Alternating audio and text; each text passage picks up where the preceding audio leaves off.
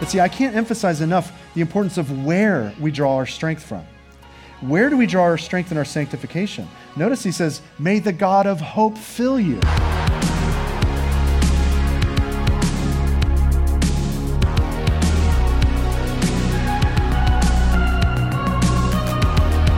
You're listening to a sermon series titled Romans, preached at Shoreline Church. For more audio or theological content, please visit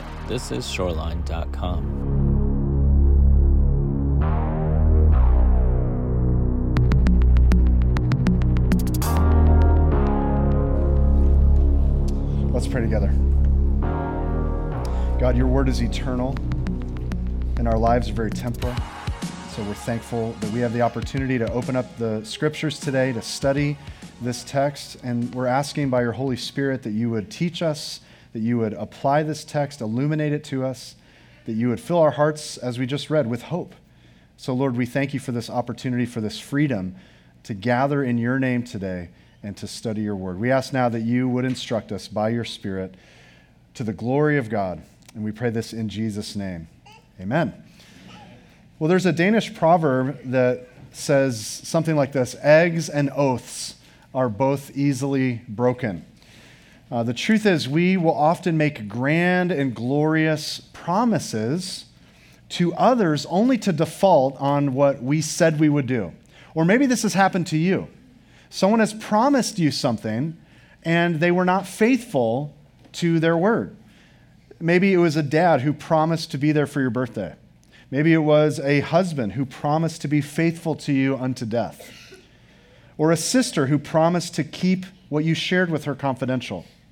Maybe it was a client who said, Our companies are going in 50 50. Maybe it was a business partner who said, I'm going to uh, bring you in and, and you're going to be right alongside me. Maybe it was a friend who promised, No, I'm not going anywhere. Uh, maybe it was a child, your child, who promised you that they were telling the truth. I'd venture to say there's not a single person here in our congregation who's not been affected by a broken promise, someone who has disappointed them. If you watch The Office, just think Scott's Tots. There's someone who let you down. And here's the thing the recipient of the promise, the recipient, not the person who made the promise, the person who received the promise, now has something that was said to bank on, something to to look forward to, something to believe in. And we often call this hope. You see, promises and hope are inextricably linked together. In this way, a promise is made, and then we hope that what was promised will come to pass. And, and sadly, many of us have misplaced our hope in someone or something that failed us, that didn't deliver, that was forgotten or broken. Eggs and oaths, they're easily broken, and our hope is easily broken when it's misplaced. As the proverb says, hope deferred, it actually makes the heart sick. Now, is this how God is? Is God the proverbial dog owner who holds the ball and pretends to throw it so that we get excited and we chase after it, and yet he's been holding the ball behind his back all along? No, glory to God. Unlike us, he is faithful and true. You see, there's an incredible difference between what the world says when the world uses the word hope and what the Bible speaks about when we talk about biblical hope. So, when the world says hope, here's what they mean I hope that it's a nice day today, weather wise. I hope the pastor doesn't go long today. Sorry about that one. Wishful thinking. I hope my team wins. Whatever it is, is wishful thinking. But see, biblical hope is way different than this. Biblical hope is certainty. Biblical hope is being sure. So you could say biblical hope is the watchful anticipation that you know God will deliver on what he's promised. The scripture says we have hope as an anchor to our souls or for our souls because the one who promised has never lied and he's never defaulted on what he said he would do. So today we're going to be studying Romans chapter 15, verses 8 through 13, and we're going to see how God's promises back in the Old Testament have been fulfilled in the gospel of Jesus Christ, and how his faithfulness to keep his promise proves our faith in his trustworthy word. We're going to see today how the work of Christ provides a few things. It provides mercy for the outcast sinner, And unlike the failures of those who don't keep their empty promises on earth, we're going to see how the work of Christ produces hope in all who trust in the gospel. So the title today is Truth, Mercy, and Hope. And we'll see all three of these in our text. Now, we left off last week in Romans 15, verse 7, with a therefore. And the therefore summarizes how we are to live in the covenant community of grace we call the church, the church which is the buttress and pillar of truth in a world filled with lies.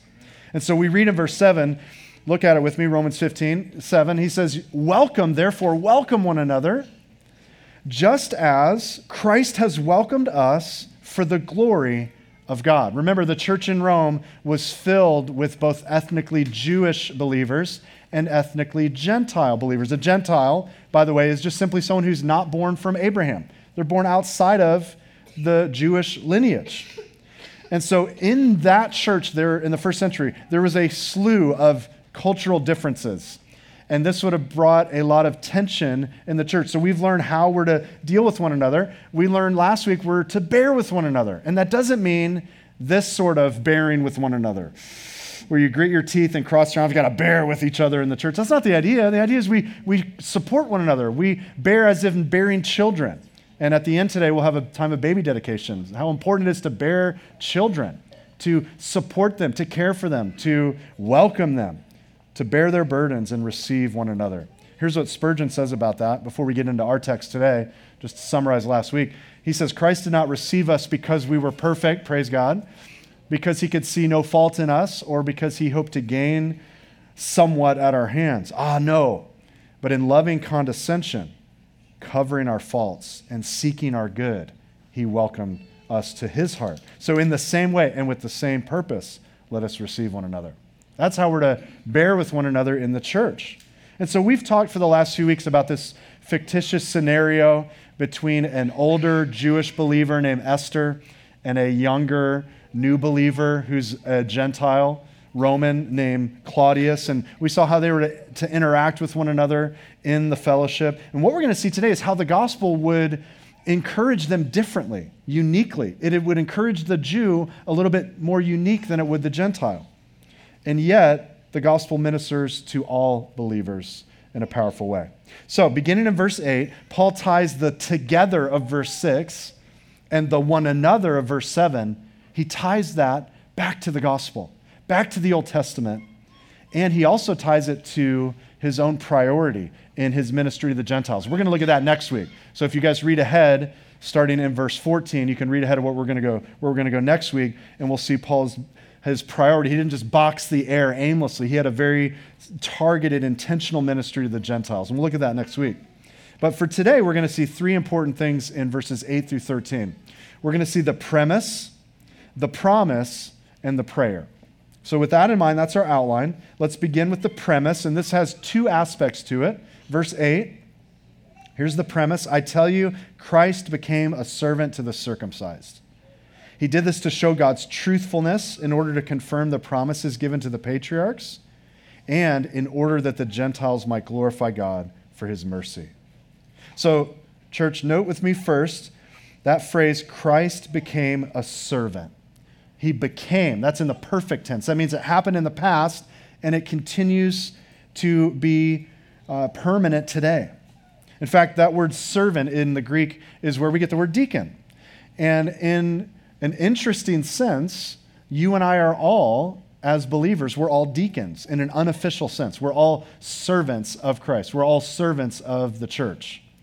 In fact, uh, Christian Zamber, this Monday night at our men's, uh, men's ministry, uh, he challenged all of us as men after watching a powerful sermon together. He challenged us as men that we should walk into the church with the posture of a deacon. We should come in saying, I am here to serve the Lord and to serve the church in an unofficial sense.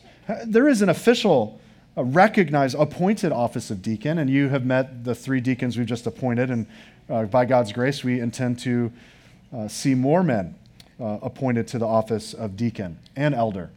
Um, but it's interesting that that's what the, the word he uses here. Jesus became a deacon, a servant to who? Well, not just to anyone, but it says to the circumcised. Paul says Christ the Messiah came to, the, to serve the circumcised. Now, what does he mean by circumcised? He doesn't just here refer to the Jew, more broadly, he's referring to the promise of Abraham with the seal of circumcision. I'm not going to go into detail about what that is. You can look it up later. Circumcision was the act of cutting away, it was an act of consecration. It was intended for God's people, and it was intended to bring distinction to them, to emphasize them being His covenantal people. But here's why He did that it was not only for them to enjoy His grace and say, I'm set apart for God's purposes, but it was also for them to extend His glory. So I am set apart not to make me special, and that's the end result. I'm special so that I will go and I'll declare his glorious truth. In other words, I enjoy his grace, but then as Israel, I extend his glory out to from Israel to the nations. What ended up happening though is that circumcision itself it became marred and it became just a badge of merit. It became a badge of pride and exclusivity. In fact, one of the daily prayers of a strict Jewish male was to thank God he was not three things. I thank you, God, I'm not a woman. I thank you, God, I'm not a Samaritan. I thank you, God, I'm not a Gentile. So it, you see, it, it produced this, oh, I'm distinct. And so it brought distinction in a negative light where pride and exclusivity rose up. And so the circumcised would be unwilling to mingle with the circumcised, uh, uncircumcised. And thus, you bring that into the church, you've got cultural baggage coming in as new believers. And so, laying aside your convictions about food and festivals, that was a challenge for the Jewish Christians to overcome. But again, who's our example? What can we learn from Christ? Notice verse 8 I tell you, Christ became a servant to the circumcised. There's a lot in that, there's a lot of implications here. How did Christ come? He came as a servant. He crossed the bridge from creator to creation. He crossed the chasm between eternity and time, entering time and space and matter. He stepped across the span of spirit and into flesh, God incarnate. He willingly subordinated himself to the Father and bodily and he came humbly, not born above the law as the giver of the law. Well, I'm exempt from, no, he came under the law and submitted to it. Notice what Paul says to the church in Galatia in chapter 4. But when the fullness of time had come, God sent forth his son, born of woman, born under the law, to redeem those who were under the law.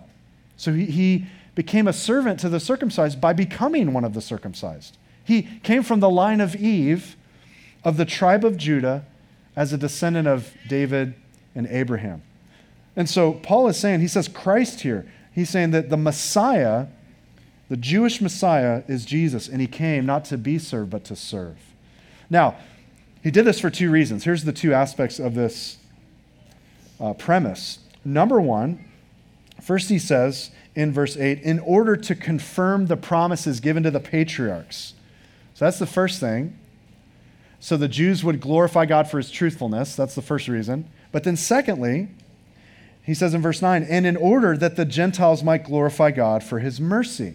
So not only does the Jew give God glory for being truthful, but the Gentile gives God glory for mercy. So we've already learned about the truthfulness aspect from Romans 9, 10, and 11. If you missed that sermon, little mini series. You want to go back and, and uh, watch those or listen to those. Romans chapter 9 through 11. God, uh, there, Paul explains, was faithful to keep his covenant with Israel, even despite her unfaithfulness to him.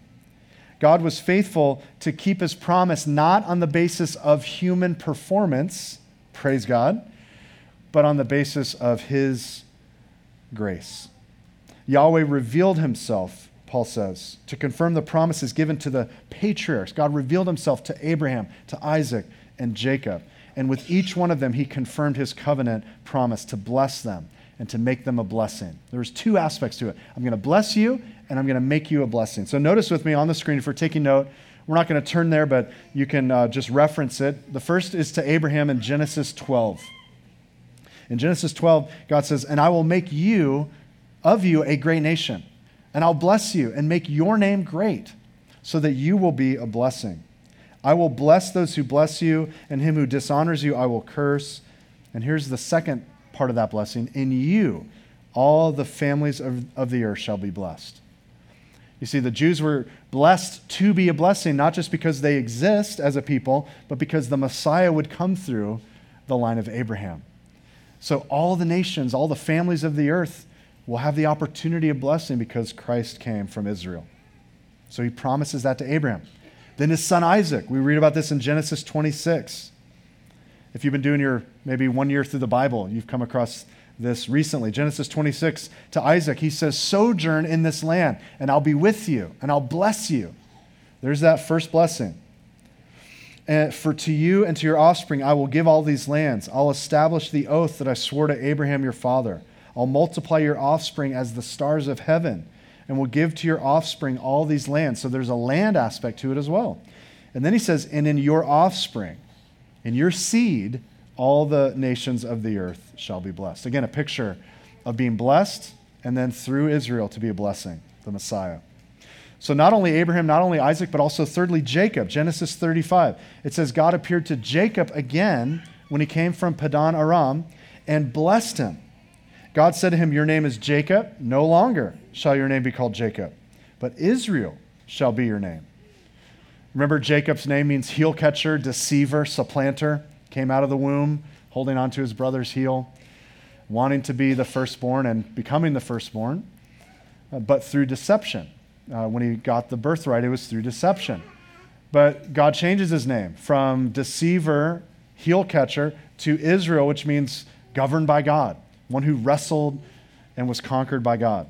And so God goes on and said to him, I am God Almighty, be fruitful and multiply. A nation and a company of nations shall come from you, and kings shall come from your own body. So you're blessed, and there's going to be a nation rising from you. Israel, as a people, was blessed to receive these promises that they could look back on and count on.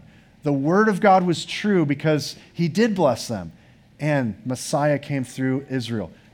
They were a blessing to all the families of the earth. And we, as Gentiles, the families of the earth, we not only can look at God's truthfulness to Israel, we can look and say, wow, I have received mercy. So Christ is the confirmation of the promises given to the patriarchs, which bolstered the Jewish Christians' faith. But Christ is also the consummation of the mercies of God given to the nations. And that bolsters your faith, my faith, unless you're a Jewish Christian here today. I'd argue probably none of us are today, maybe one or two. We are mostly here comprised of Gentiles. So we can give God glory for his mercy. What is mercy?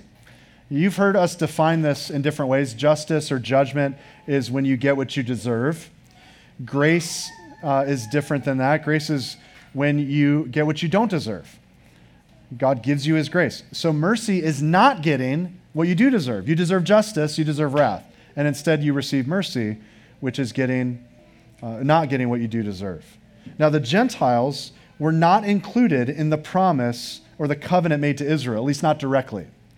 So, what do we deserve? We talk about what do we deserve? What is justice? We deserve, if we're out of the covenant, we're outside of the boundaries of the covenant, what do we deserve? We deserve wrath and rejection and alienation. That's exactly what you have in your natural state. I know there's some guests here, some visitors here today. If you're here today or listening to this later and you're not a follower of Christ, in your natural state, listen to what Paul says in Ephesians 2. And every one of us as Christians can remember, as he reminds us to remember, who we were before Christ. He says, Therefore, remember that at one time, you Gentiles in the flesh, I think we have the verse, Ephesians 2, you were called the uncircumcision by what is called the circumcision. We were outside of the, the uh, covenant of Israel. He said, This is made by in the flesh by hands. Remember that you were at that time separated from Christ. You were alienated from the commonwealth of Israel, and you were strangers to the covenant of promise, having no hope and without God in the world. We just think that's what we were before Christ. We were, we were alienated uh, we were separated from Christ. We were strangers. We were living in the world lacking certainty, lacking hope. We were without God. We were atheists. We, we were those who were unbelieving. We, did, we didn't have God. But notice these words of encouragement. But now in Christ Jesus, you once who were afar off have been brought near by the blood of Christ. You see, Christ became a servant of the circumcised to prove God's truthfulness in keeping his promise, which would prove the Jewish Christian's faith. But he also did this to cause we as Gentiles to glorify God for his undeserved mercy. So now that's the premise, right? Paul now goes to back up the premise with the promise. And I would argue anytime we have any assertion to say in this world, we got to back it up through Scripture. And so he backs it up with Scripture with four Old Testament quotes. So let's look at this middle section, the promise, and we'll read through them. Verse 9, second half says, As it is written, therefore, therefore I will praise you among the Gentiles and sing to your name. And again it is said, Rejoice, O Gentiles, with his people. And again, praise the Lord, all you Gentiles, and let all the peoples extol him. And again, Isaiah says, The root of Jesse will come, even he who arises to rule the Gentiles. In him will the Gentiles hope. Okay, these are four different Old Testament quotes. If you're keeping count, we have one from the law, we have uh, one from the prophets, and we have two from what are known as the writings. So let's look at each one of these. The first one, verse 9, is a quote of King David, one of the writings. It's a psalm, and it's found in two places. It's found in Psalm 18, 49, and then it's found in 2 Samuel 22, 50, which is just a quote of Psalm 18. Now, headings to Psalms are very important. So don't just skip over uh, the heading when you're reading through the Psalms. They're important. In fact, Psalm 18, the heading says this To the choir master, don't worry, Micah, we're not going to make that your title uh, in the future, not the choir master. All right. But that's an important aspect to this psalm. The choir master, a psalm of David, so we know who wrote it. The servant of the Lord, I think that's, that's important, who addressed the words of this song to the Lord when? On the day when the Lord delivered him from the hand of all his enemies and from the hand of Saul. So this is written, Psalm 18, towards the end of David's life. This is decades and decades after Goliath. This is decades or years after Saul has died, and the last of the threat to David has been laid to rest. He's no longer being chased around like a criminal. He has uh, seen Bathsheba and the fallout from that sin, and her husband and Nathan, and he's also uh, had to bury, ostensibly, his son. And so he's defeated many enemies, he's overcome many obstacles, but you would argue Psalm 23 is the most popular song David ever wrote. But I would argue that Psalm 18 is the exclamation point on his life. This is the end of his life. And what he says in Psalm 18 is that, Lord, you, Yahweh, you've been my rock, you've been my deliverer, you've been my fortress. And you have been the one in whom I've taken refuge. A, a fortress is a place where you would go to hide out, to be protected from uh, the enemy. He says, That's who Yahweh is. He is in all of my battles that I've fought and succeeded. Yahweh has proven himself faithful. And so notice in verse 9, he says, Therefore I'll praise you among the Gentiles. David went out and conquered many Gentiles. And so among them, what was specifically notated about Yahweh? It's his might. So David is declaring the might of Yahweh. Says, I praise you among the nations, and I sing to your name. I love that he's emphasizing the faithfulness of the Lord among the Gentiles, that they're recognizing the might of God. Well, look at the second quote, verse 10.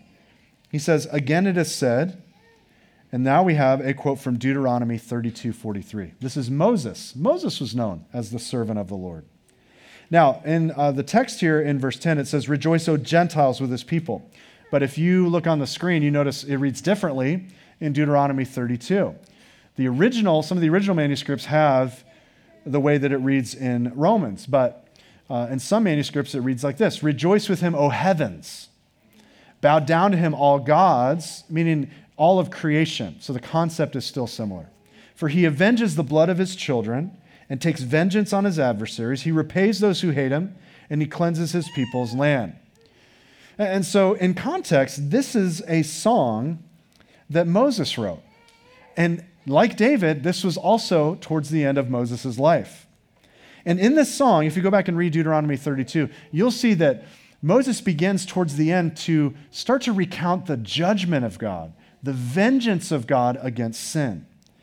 And I would argue this, church, it is impossible to appreciate the mercy of God divorced from the law of God and thus the judgment of God. In other words, it's hard to say, I appreciate your mercy if we don't realize that without his mercy, we would be facing his wrath. Or we live in a day where we walk into, into a room and we just demand the respect. We demand, I mean, we get the trophy just for showing up. Right? You, your mom told you you're special, so hey, I'm special. so just, I walk in the room, I'm, I, you owe me something. You owe me. So we walk into uh, the presence of God, so to speak, with that same mindset. Well, yeah, of course, I'm, I'm a good person. I, I floss, so I should receive the mercy of God. I recycle, so uh, I deserve the mercy of God. And we don't understand, no, the law of God, the judgment of God. It, it, that is what makes mercy so, so sweet. See, Spurgeon says it this way grace is, the, grace is the free favor of God, the undeserved bounty of the ever gracious Creator against whom we have offended. The generous pardon, the infinite, spontaneous, loving kindness of the God who's been provoked and angered by our sin, but who, delighting in mercy and grieving to smite the creatures whom he has made, is ever ready to pass by transgression, iniquity, and sin, and to save his people from all the evil consequences of their guilt. And so, so he quotes Moses saying, Hey, the nations can truly rejoice with Israel because Christ has fulfilled Yahweh's promise to the patriarchs in, in light, in view of God's vengeance against iniquity. Well, we have the third quote in verse 11. We opened our service this morning from this uh, reference. Verse 11 says, And again, praise the Lord, all you Gentiles, let all the peoples extol him. This is David again from the writings. This is Psalm 117 1. And uh, this is actually the smallest or shortest psalm in the, salt, uh, in the Psalms. And this psalm specifically, just in a couple verses, speaks of the steadfast love of the Lord and how his faithfulness will never run dry. His faithfulness endures forever. But notice what Paul's emphasizing in verse 11. He's saying all the Gentiles are welcomed, all peoples are encouraged to extol him. There is no people group, no ethnicity that is excluded or beyond the reach of the mercy and love of God. Well, finally, Paul quotes Isaiah in verse 12, and he tells us it's Isaiah. He says, and again, Isaiah says, The root of Jesse will come, even he who arises to rule the Gentiles. And then there's an appropriate semicolon there because this was a quote of Isaiah 11:10, but then he tacks on Isaiah 42 at the end where Isaiah says, "In him will the Gentiles hope." And so this is a picture. If you look back in Isaiah 11, it's the stump of Jesse. It's a, it's a little stump where a, a root will grow out of, and an unassuming descendant of David will come. And through him, the Gentiles will submit to his rule, and he will recreate the creation. There will be renewed creation as he rules with righteousness. The nations will submit to him, and they'll hope in him. So here's what Paul, I think here's what Paul's doing. We have four Old Testament quotes. And in them, we see, of course, this idea of singing, of rejoicing, of praising, of hoping. But what I think we also see here is a little bit of a summary of the gospel. Uh, it's not a, an exhaustive picture of the gospel, but I think it's a little bit of a summary. Notice that we see, first of all, the might of God in protecting David. God is strong to save. We see, secondly, the judgment of God, that he's not impartial to sin, he doesn't wink at it. Thirdly, we see the love of God that extends to all peoples. No one is outside of his reach. And number four, we see the righteousness of God, which rules our hearts and is imputed to us by faith. So it's not an exhaustive picture, but what a medley, what a kaleidoscope of why we can rejoice as Gentiles in God's mercy. Why? Because we see that God's might, He's mighty to save, He's a God of judgment, a God of love, and a God of righteousness. See the gospel in these Old Testament quotes. So the premise is Christ is a servant to the circumcised. And the promise is that salvation will come to us, and because of that, we'll rejoice. Well, then, what is the prayer? The prayer is found in verse 13. And I want to just challenge you to begin praying this prayer for your family, for your friends, for your church community, for your leaders, What a great prayer. Paul says this after recounting the scripture. He says, May the God of hope fill you with all joy and peace in believing, so that by the power of the Holy Spirit you may abound in hope. What a great prayer. Note with me the emphasis here. What does Paul not say? Paul does not pray, may you conjure up joy and peace in your faith, so that by the power of self will, you may abound in hope. No, sadly, we hear that message too often today in the world and from the pulpit. We're challenged to grit your teeth and just do better and try harder. Get out there and be a moralistically uh, good person. And then God will look at your moralism and say, Oh, I've got to save you. By the way, did you floss? Okay, good. You're definitely going to be saved. That's the message this world promotes. Is there a place for obedience? Of course. There's plenty of commands in the New Testament, and his commands are not burdensome, First John tells us. But I'm not obeying so that I'm saved. I'm obeying because I'm saved.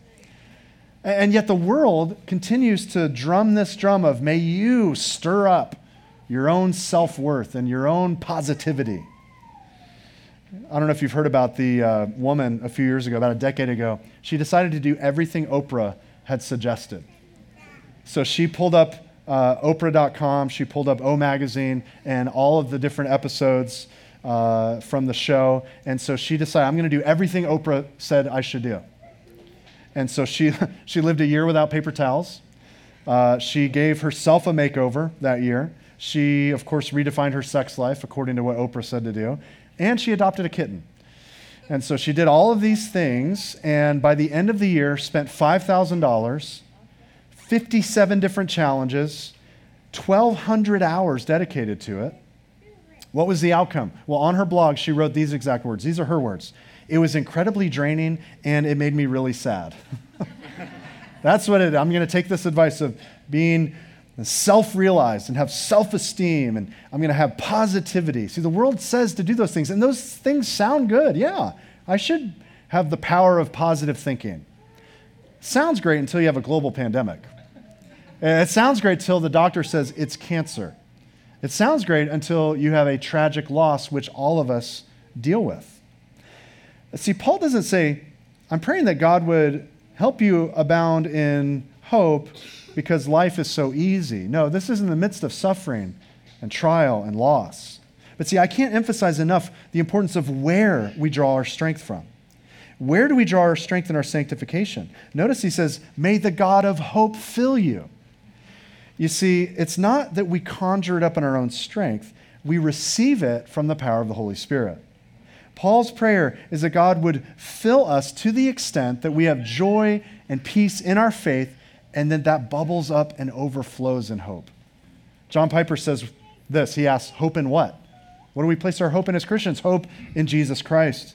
The emphasis falls on Christ as the ground of all our hope. Bank your hope on Him, not yourself not your intelligence, not your health, not your money, not your job, not your reputation. None of these things can sustain your hope. They can collapse in a moment. God means for our hope to be firm and unshakable, and so he put underneath it his own son. He goes on to say this this is so applicable. He says, At every turn in your life, say, Jesus, you are my hope. You are my hope for my salvation. You're my hope for my marriage. You're my hope for my children. You're my hope for my ministry. You're my hope that I will live and die well. In him will the Gentiles hope. You see, Psalm 121 says, I lift my eyes to the hills. Where does my help come from? Is it from within? No, it's I lift my eyes to the hills. My help comes from the Lord, the maker of heaven and earth. He will watch over Israel and neither slumber nor sleep. God is the God of hope. God is the one we pray to to fill us with hope. He's both the object and the origin of our certainty. We have certainty in what we believe, and yet our prayer, Paul's prayer, is that God would fill us with more certainty. We'd have joy and peace in believing, and that this would bubble over and abound in hope. Now, that prayer itself is just a great way to apply this text.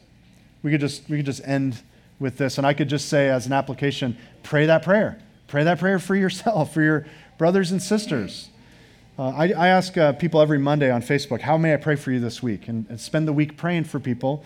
Uh, a lot of them come to church here, a lot of them are just random people on Facebook. I'm like, I don't know who this person is, but I'm going to pray for them. And I want to start praying this prayer for them. Lord, I, I, I think of Deb today. And Lord, I pray that you, the God of hope, would fill Deb with all joy and peace and believing, so that by the power of the Holy Spirit, she may abound in hope. It's a great prayer, and we could just close the service today uh, asking us to pray that. And I, I do.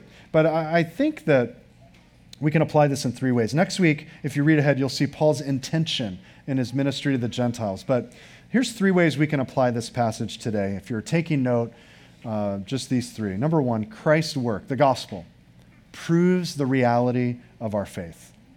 See, the Jewish believers could look back at the faithfulness of Yahweh to keep covenant with Abraham, with Isaac, with Jacob. And they could know, even in the midst of their own stubbornness, that they weren't going to be excluded. You know what? I'm done. You've blown it for the last time. You're out. You're out of the covenant forever. Your, your salvation is in jeopardy because you've blown it again. No, they could look, even in the midst of their own stubbornness, and know God would not forsake them. You see, Christ's work proves, though, the reality of our faith. It, it, you could say it constructs an apologetic to bolster our faith and the truth of our faith. So today we're living in a time where many people are, the phrase is deconstructing. And the idea is that we need to, if what we mean by deconstructing is I need to go back and evaluate what I believe as a set of bricks, and I need to look at this doctrine of substitutionary atonement and say, okay, yes, let me understand what the Bible says about that. Oh, here's the Trinity. I want to understand the Trinity. Oh, here is what salvation, soteriology, really is. And so I'm going to dive into that and understand it. And because of that, that has built this faith that I understand and that I hold to. If that's what we mean by deconstructing, then I'm for that. But that's not really what's meant. I think a better term is dismantling. So, dismantling is evaluating it with critique and saying substitutionary atonement Let's toss that out. That's a little bit, that's a little bit uh, harsh. How could a loving father? Oh, soteriology? Hmm. What does it mean to be saved? I don't know if I believe that. We'll throw that out. Oh, the scripture is God's word? No. And so it's not deconstruct, it's dismantling. And, and so I want to uh, challenge us to be reminded that our faith is only as strong as the object we placed our faith in.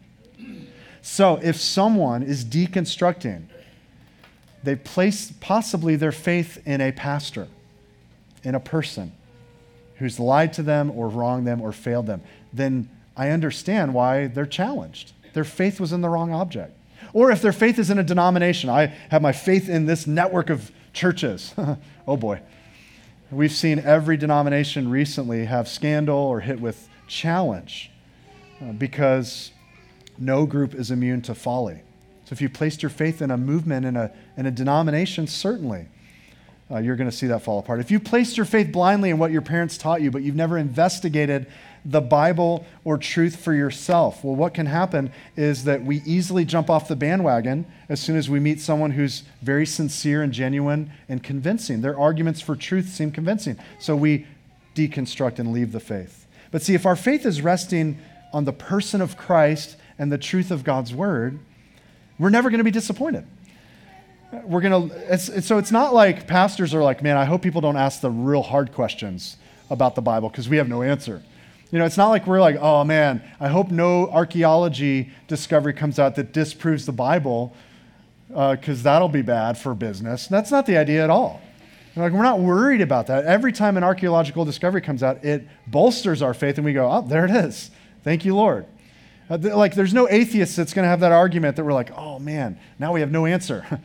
we, we are able to defend the gospel because Christ has fulfilled the law and Christ has fulfilled the promise of God. And so our faith is sure and steadfast and it's proven. So, believer, walk in boldness. See, the, the work of Christ proves the reality of our faith. God has been faithful to keep his promises. Secondly, if you're taking note, number two, Christ's work, it provides something for you. It provides the reception of mercy. There's no way to attain mercy apart from the work of Christ. What does the scripture say about us as Gentiles? Verse 9, we're to rejoice what, for what? For the mercy that we've received. If we didn't receive the mercy, listen to what we would have. 1 Peter 2. You're a chosen race, you're a royal priesthood, you're a holy nation, a people for his own possession.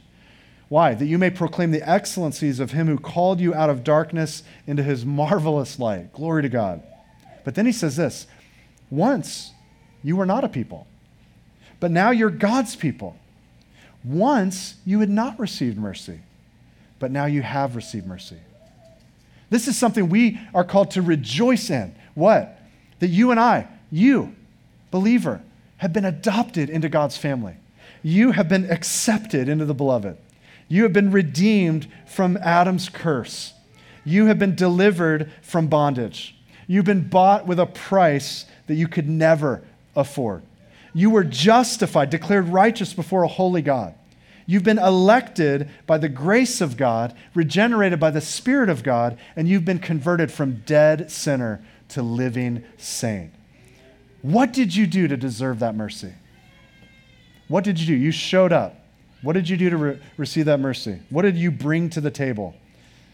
I love what Spurgeon says here. He says, Our sinnership, there's a word, our sinnership is that emptiness into which the Lord pours his mercy. What did you bring to the table? You brought your emptiness, your deadness, your sin.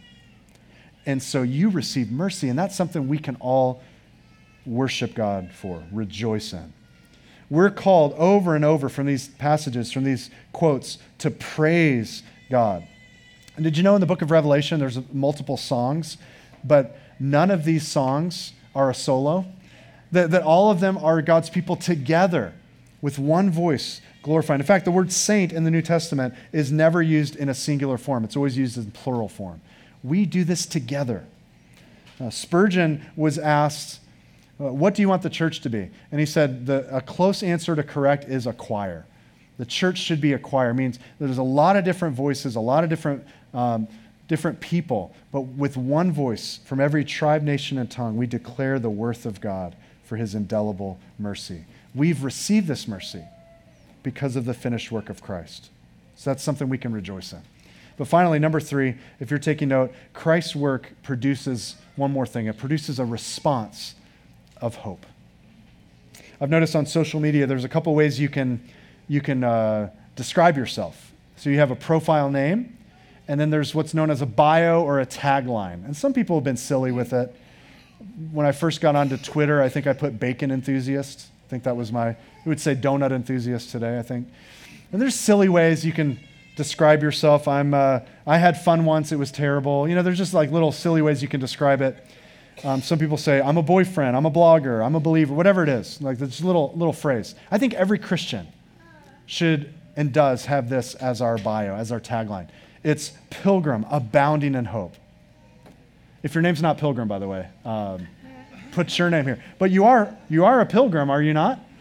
You are a, a sojourner, an alien, and a stranger, so it works. But we're people who are abounding in hope. The love of God, the hope of God has been poured into our hearts by the Holy Spirit. And so we can abound. What does that mean? Piper says this it means to overflow in hope, to brim with hope, to be full of hope.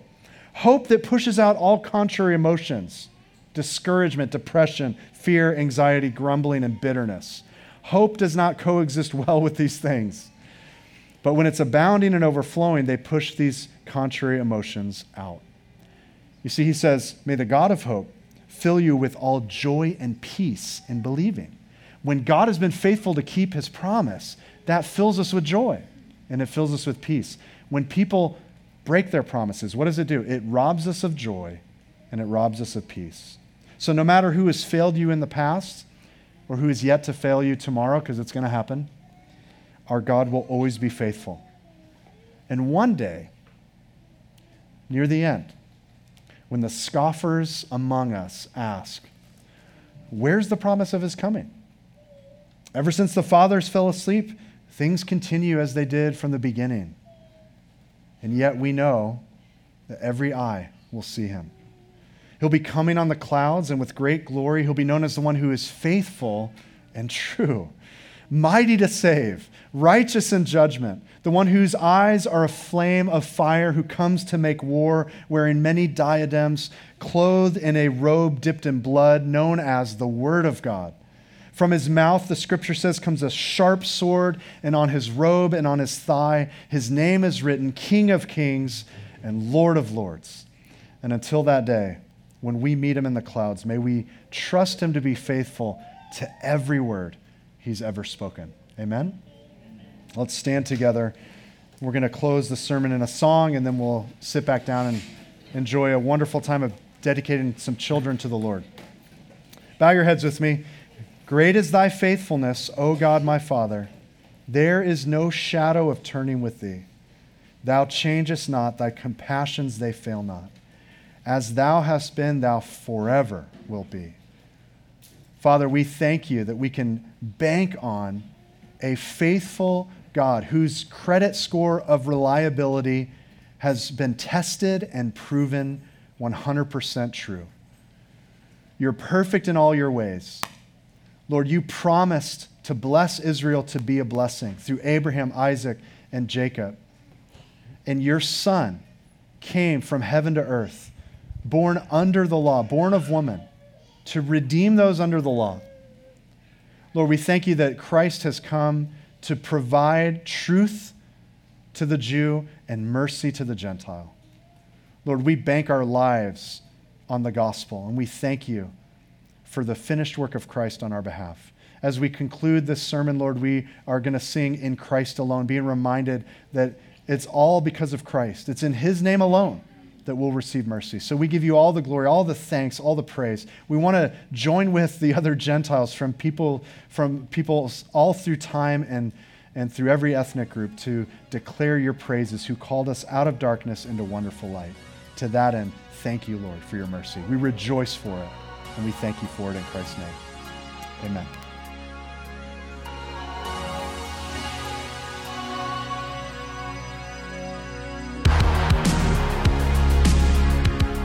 Thanks for listening to our podcast. Shoreline Church meets every Sunday at 9 a.m. and 10:30 a.m. at the Port on Lena Road. You can get more content and more information by visiting thisisshoreline.com. If you have any questions or any prayer needs, please don't hesitate to email us at info at calvaryshoreline.com. God bless you.